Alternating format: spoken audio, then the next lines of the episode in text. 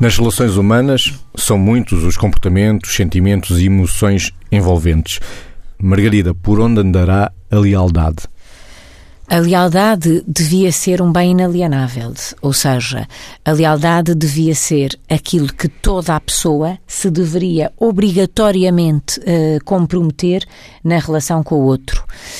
facto a deslealdade, deixe-me pôr isto em contraponto, é aquilo que destrói as relações, porque tem, na realidade, consequências altamente negativas que podem conduzir a, a conflitos abertos, que podem conduzir a conflitos latentes, que podem conduzir a boicotes. E, de facto, a lealdade é aquilo que faz com que, por fazer bem na relação contigo, eu sinta que estou a trazer o bem para a relação com todos e que as consequências dessa conduta façam com que no outro não se produzam, nessa confiança da lealdade, o outro não experimente coisas como medo, desconfiança, inquietação, perturbação. Portanto, a lealdade e a confiança são, diria aqui, dois parentes muito próximos que deviam estar presentes em todas as relações e que eu diria deveriam ser bens imprescindíveis, ou seja, que tornariam claramente as pessoas confiantes e as pessoas confiáveis.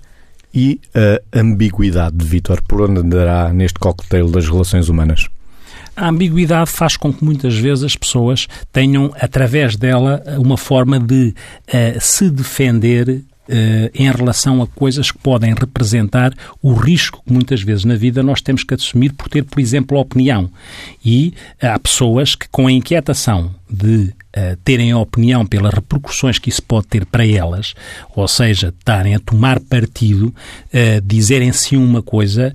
quando se diz sim uma coisa, diz-se não a outra. E isto é o contrário da ambiguidade. A ambiguidade é querer o melhor dos dois mundos, é esconder-se por trás da indefinição e da indecisão para tentar ver se consegue, com, com ginástica de rins, encaixar naquilo que seja o lado mais interesseiro das coisas e não se prejudicar e andar a conduzir a sua vida sempre numa perspectiva de não se assumir ou não assumir as escolhas. E, portanto, a ambiguidade muitas vezes faz com que, por um lado, as pessoas uh, se tentem defender, por outro lado, acabam por não ser muito interessantes aos olhos dos outros, porque, no fundo, com a ambiguidade, estão muito centradas nelas próprias a tentar passar pelos pingos da chuva ou entre a chuva para, de facto, uh, não correrem os riscos que eu, que eu estava a referir. Só que a vida pede que as pessoas escolham e não há forma de viver sem escolher. E, como tal, não se consegue viver indefinidamente na ambiguidade, mesmo que ali ao colar as pessoas tenham dificuldade, e às vezes uma dificuldade legítima, e quando se tem uma dificuldade legítima, percebe-se isso,